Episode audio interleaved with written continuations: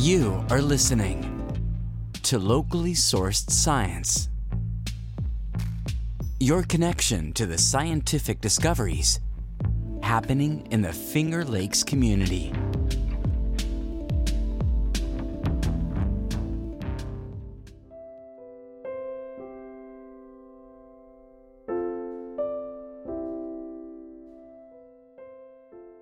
I'm Esther Rakusin, and you're listening to Locally Sourced Science.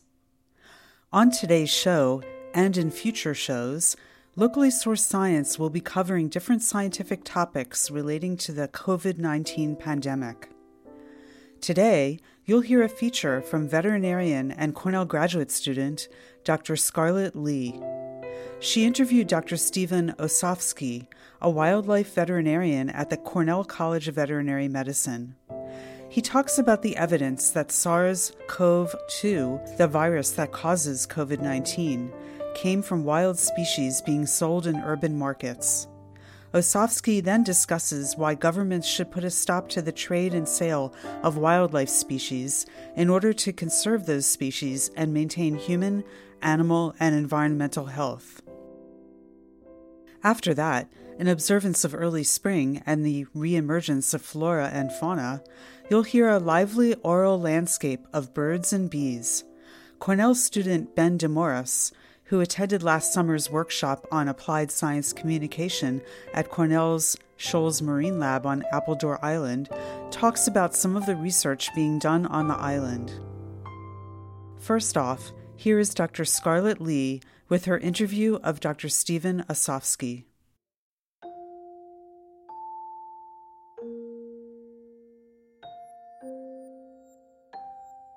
Hello, and welcome back to the Excelsior podcast series on the novel coronavirus pandemic.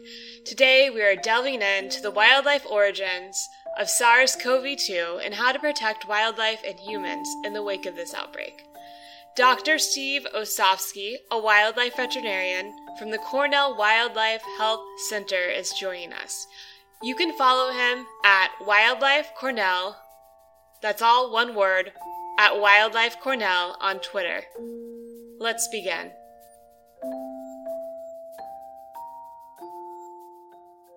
Today, I, Doctor Scarlett Lee, will be talking to an expert on wildlife and infectious diseases. Let's get started. Sure. My name is Steve Osofsky, and I'm a wildlife veterinarian and the professor of wildlife health and health policy at Cornell University's College of Veterinary Medicine. One of the reasons we were interested in talking to you today is that there seems to be a lot of confusion in the media and the public on the origin of the novel coronavirus. Can you talk a little bit about the animal origins of this virus? There's still some work to be done, but it does look like this particular virus probably did come from a bat, and it may have moved through a number of other species. Uh, there's some genetic similarities that we're seeing uh, with a virus that's been isolated from a pangolin. Um, but the, the really important issue is that it all of these emerging viruses, the majority of them, are coming from wildlife, and and we are really creating the opportunity for that to happen. Can you explain what you mean by creating the opportunity for this to happen? So as with uh, SARS before the current coronavirus outbreak, when we harvest wild animals from all over the world and bring them into markets, let them all mix together, what we're doing is creating the perfect storm. If you're a virus whose goal is to spread, you couldn't really design a better system to aid and abet a pandemic than than these wildlife markets that we see, particularly in, in urban centers in Asia. So you have species from literally all over the globe that never under natural conditions would run into each other, all packed together, urinating, defecating, bodily fluids mixing, and then people come into the equation. Obviously, they're buying these animals, they're butchering them, and they're eating them, they're getting exposed to whatever pathogens these animals brought from all over the world. And a lot of these pathogens are meeting species that they've never met before. And that's when we have these opportunities for viral jumps, including the ones, obviously, that lead to humans and create the situation we're in now. Can you describe kind of the cultural relevance of these live animal markets? Why do they exist in the first place? Because it's not something that people in the U S are necessarily accustomed to. Well, I think we have to be very careful because it's really uh, difficult to generalize. It really varies from country to country and even within countries. So there are parts of the world, say in, in Central Africa, where a lot of people are absolutely dependent on wild uh, animals for sustenance. Think about our own, you know, our origins uh, as humanity. We we evolved eating animals. And so there's a subsistence situation in many parts of the world, particularly poor areas. Um, but that's different from what I'm describing. I'm talking about the more commercialized activities where the, the, the wild meat is no longer actually a necessity in terms of meeting one's caloric or micronutrient needs. It, it's often a culturally preferred product. It may convey some status. It may be something that particularly older generations in places like China are used to consuming, and it's it's almost a comfort food.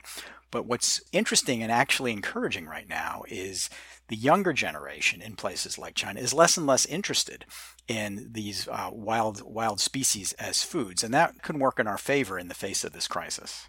That's a, a really excellent point, that there's a lot of variation in these markets. Because recently I've been seeing a lot of articles in the news about how we should close all live animal markets, and that's not necessarily the best solution, it sounds like. I think anything we can do to, you know, sensibly mitigate this risk, we should be doing. And I think the lowest hanging fruit to at least lessen the likelihood of future pandemics is to close those markets where we have large congregations of wild species for commercial purposes. If you think about it, we as the global community are subsidizing uh, this activity at an extraordinary cost. All you have to do is look around the world today, and all of the public health suffering, all of the economic chaos is related to this trade. So if, if someone's going into a market in, in Wuhan, China, and they're paying, I don't know, three dollars a pound for some pangolin for a special soup, maybe the cost of that pound of pangolin should be three million dollars or more to capture what economists call an externality. The externality being the global public health and economic crisis that that economic activity is not capturing. We can't continue to subsidize those kinds of activities. Will people lose jobs if they can no longer harvest and sell wildlife in these settings? Yes, some people will have to do something else, but we should be looking at food systems and helping places figure out how to meet their, you know, understandable needs in terms of nutrition, you know, through hygienic, you know, focus on domestic animals and plants, depending upon the culture, and get away from these wildlife source products, particularly when we're talking about species like primates, bats, rodents. Those are taxa that we know have a higher likelihood of uh, harboring viruses that can harm us. So do you think that in a city like Wuhan, the particular markets that were called into suspect during this outbreak, do you think that those should close completely, or you're just saying that we should further regulate what's in the markets themselves? I think the type of market that we are aware of in Wuhan, that market really can't continue to function the way it's been functioning. Now, markets like that, they often have domestic animals, you know, poultry, pigs, beef. I'm not saying, you know, everyone has to go vegetarian. We can have, you know, produce markets and meat markets, but we shouldn't be bringing wildlife species into them. We really need to get away from the wildlife source meats. That's the easiest thing to do. And at the same time, obviously, anything markets anywhere in the world can do to improve hygiene is a big plus. Where do you think that kind of regulation should come from? Do you think it should come from the national level or the international community? Where would we start to start putting those regulations into place? I think it should be obvious that this is an all-hands-on-deck situation. So obviously, like any other, you know, societal change, political will is key. So national governments need to play a leadership role. China has said that they are clamping down on these markets. They said that before, after the first SARS outbreaks, and that didn't last very long. So we really need to put pressure on countries that are, are allowing these markets to close them down. And we've never in our lifetime seen uh, the leverage that now exists for doing so. So national governments, local governments, the international community, this should be, you know, a topic in, in all the halls of power, you know, in the G seven, in the G twenty, in the U N. This global catastrophe, I think that one of the saddest parts with, with all the suffering and all the loss, one of the saddest parts for me as a health professional is this was not only predictable, it was predicted. This was not surprising. We cannot let this happen again. So you're hopeful that this is not going to happen again like it did after the SARS outbreak? Well, I'm hopeful that we finally have the world's attention on this issue that crosses the, the, the line between conservation and public health. There's some real global good here uh, if we can, can recognize what happened and do our best to prevent it from happening again. I mean, if we take a step back, you know, there are a lot of ways to look at this current problem. And a lot of my colleagues are, you know, experts in virus hunting and looking for the range of viruses that exist in animals around the world. And that's important, and it's certainly interesting. And there are, in mammals alone, hundreds of thousands of viruses. But I'm, I'm a bit frustrated that we're not focusing more energy on the behavioral side of this, because there are really only three sets of activities that we as humanity do to invite these viruses into our houses, into our living rooms. So we eat and trade the body parts of wild animals. That's one. We capture and mix wild species together in markets as an economic activity, like we were just talking about. And then thirdly, and more broadly, we make incredible incursions into what's left of wild nature. Think about things like deforestation that increase the chances of contact between people and wildlife. Now, I think it's really important that we not blame wildlife or take uh, our frustrations out on wildlife. We're the ones who are, are bringing ourselves into closer contact with these species. You know, right now we're all experiencing social distancing. What I'm talking about is really what I would describe as behavioral distancing, where we think about our behaviors as humanity and are, recognize that our health is absolutely dependent upon a different type of relationship with wildlife and wild nature, a respectful relationship. We really need what's left of forests and savannas and coral reefs and biodiversity, you know, for everything from preventing the next pandemic to, you know, mitigating climate change to having healthy ecosystems. But if we don't change those three baskets of behaviors, the coronavirus we're experiencing now certainly won't be the last pandemic. Hopefully time for us to finally heed the call that a lot of scientists have been making for quite a long time. If you're just tuning in, you're listening to Locally Sourced Science. Next up, you'll hear more of Doctor Scarlett Lee's interview of wildlife veterinarian Doctor Stephen Osofsky.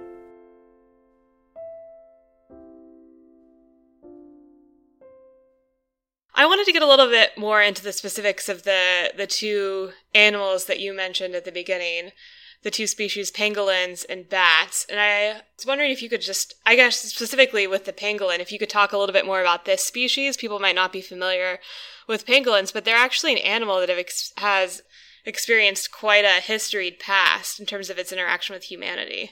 The pangolin, which sort of looks like an armadillo, if you've seen one of those in, in the American West, there are species of pangolins in Asia and Africa. They are the most traded wildlife species in the world, and they really are being pushed to the verge of extinction because they are in such high demand for their scales and their meat, largely because in some Asian cultures they're believed to have special medicinal uh, or spiritual properties. It's interesting that the some of the genetics work on this latest coronavirus does show some similarities, some striking similarities in the binding site of the virus to a virus that was isolated from pangolins. But the broader genetic analysis, at least what I've seen recently, really points more to a bat-derived virus, which isn't to say that there hasn't been mixing between species. I'm I'm not a geneticist, and I'll be waiting to see what, you know, future research shows, but it's certainly plausible that the virus, you know, it, it inevitably came from a, a wild species at some point, whether it was a bat or a pangolin or, or a virus that moved between a bat, a pangolin, and a civet. That's for the geneticist to figure out, but it's been pretty clear as we look at, you know, the MERS outbreaks, the SARS outbreak, and now the covid nineteen situation, that these viruses that may cause no problems in the animals that they normally reside in uh, wreak havoc when they find new opportunities to jump into humanity. Something else I was curious about was that, you know, obviously pangolins, as you described, have a very persecuted past, and even bats to a certain extent. Are you worried at all that people might be interested in, in hunting more of these animals to prevent further transmission or persecuting them because of their role in this outbreak?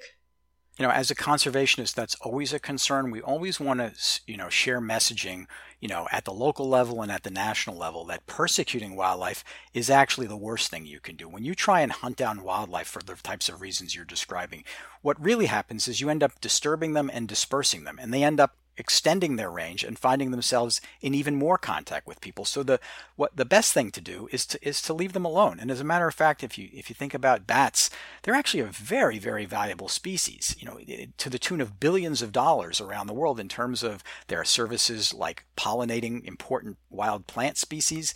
They eat tons and tons of insects that would otherwise be damaging crops. So if we eliminated all the bats in the world, we would be causing a huge ecological cascade of problems. So I really really want governments to not, you know, take out their, their anger on wildlife, make wildlife a scapegoat.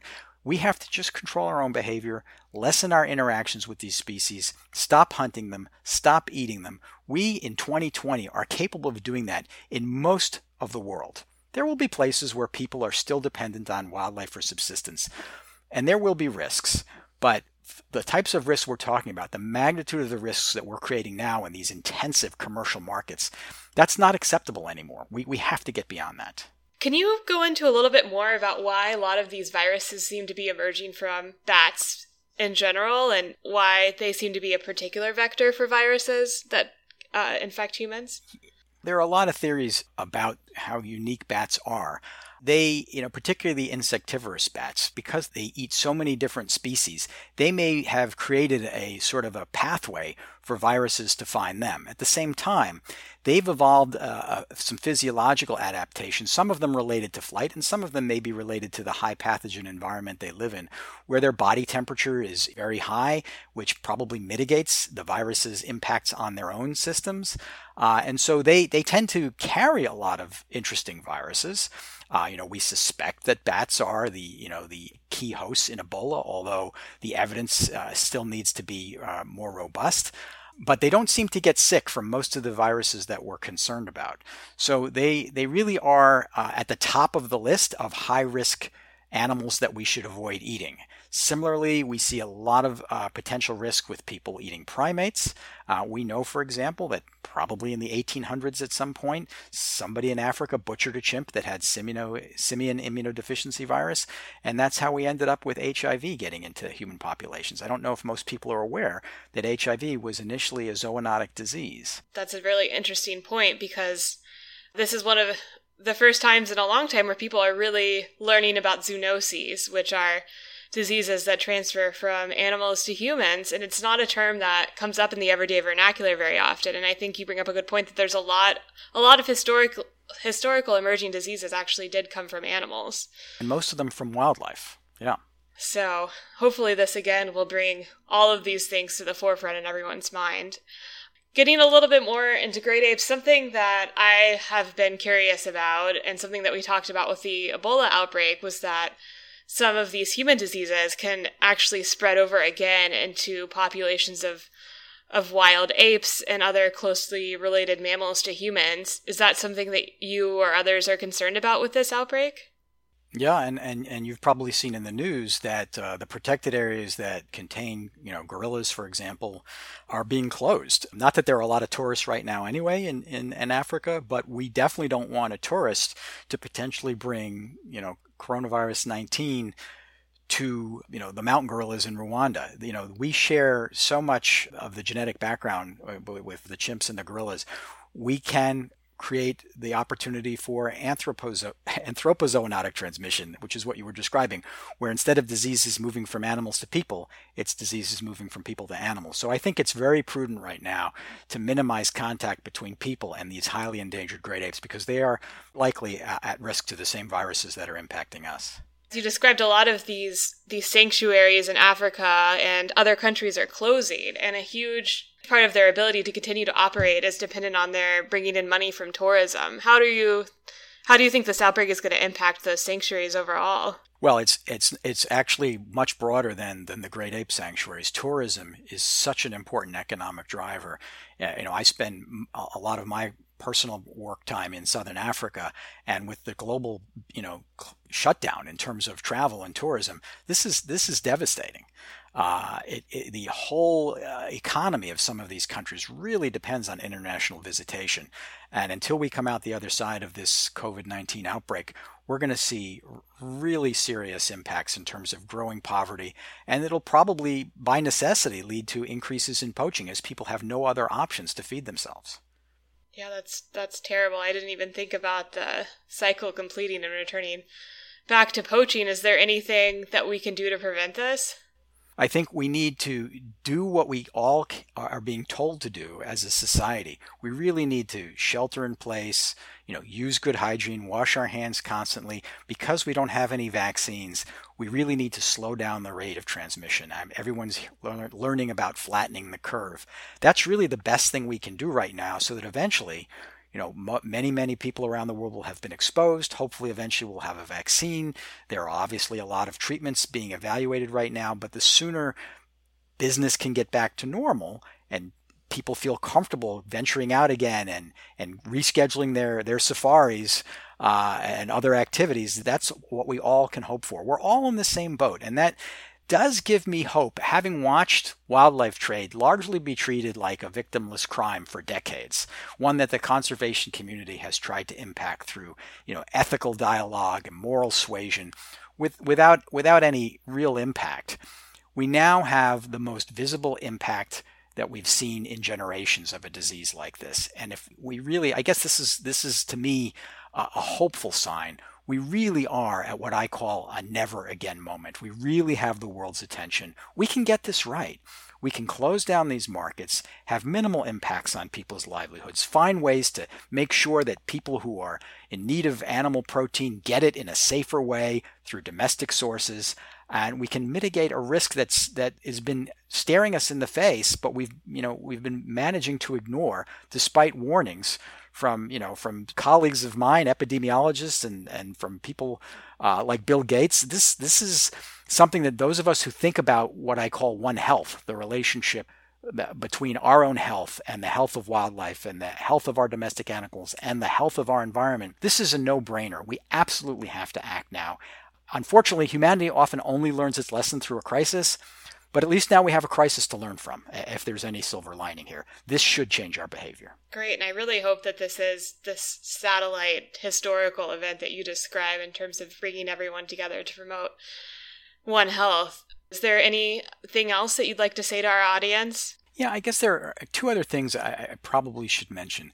First, I think we have to be very culturally sensitive at this time. This discussion about changing these market dynamics, this is not an anti-Chinese thing or an anti-Asian thing. This is about, you know, logically protecting everybody in Asia, Africa, North America, the whole world. So I resent it when people turn this into some sort of discussion that has some sort of, you know, racial tone to it, because it shouldn't. This is a global problem, and we need to focus on solving it. Secondly, I get frustrated when people say we shouldn't close down the markets because they'll just go underground and then we won't be able to manage them. I think that's a cop-out. I think it's it's really lacking a, a respect for the magnitude of the problem we have. When we have global activities that we know are wrong, child sex trafficking, narcotics running, gun running, we don't say, well, let's make them legal. That'll make it easier for us to control. Of course not. We have to decide as a society when something is considered wrong. Wrong for ethical reasons, wrong for public health reasons, wrong for conservation reasons, wrong for economic reasons. And then as a society, we need to stop that activity. Sure, if you clamp down on wildlife trade, there will be underground activities, but that's where political will and law enforcement come into play.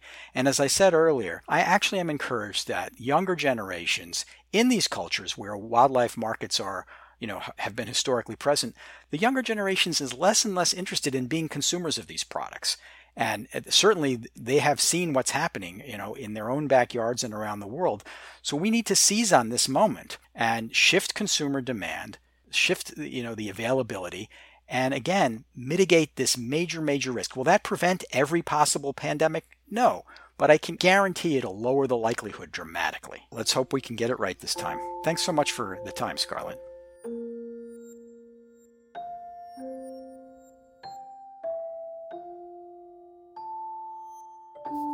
Thank you for tuning in to this episode of Excelsior. Thank you again to Doctor Osofsky for joining us. Again, you can follow him on Twitter at wildlifecornell, one word. That's at wildlifecornell. Subscribe to this podcast, Excelsior, for further episodes on the novel coronavirus.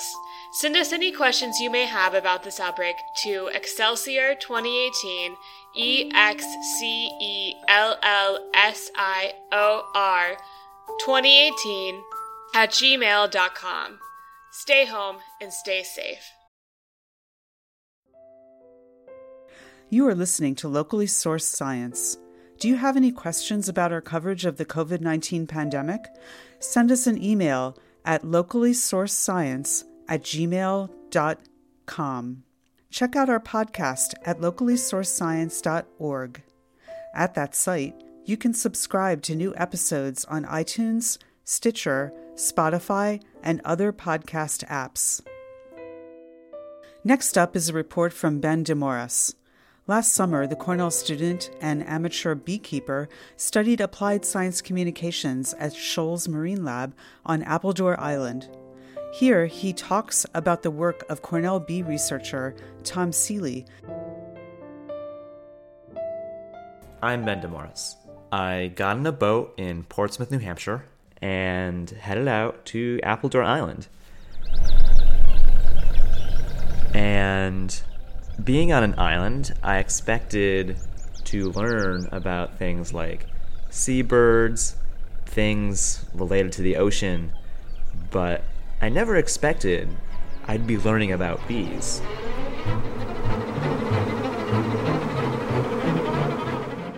In the beekeeping world, Tom Seeley is like a celebrity. He is a bee god. Tom Seeley found that when bees swarm, swarming is when a beehive gets overpopulated, so half the colony leaves to build a nest somewhere else. They actually vote on where to build a new hive by doing a special waggle dance. And this was truly revolutionary. So here I am at Shoals Marine Lab on Appledore Island, and I'm reading about Tom Seeley, who did this amazing work also on Appledore Island, and I am completely blown away. So the scientist in me starts wondering, why did he have to do this research on an island?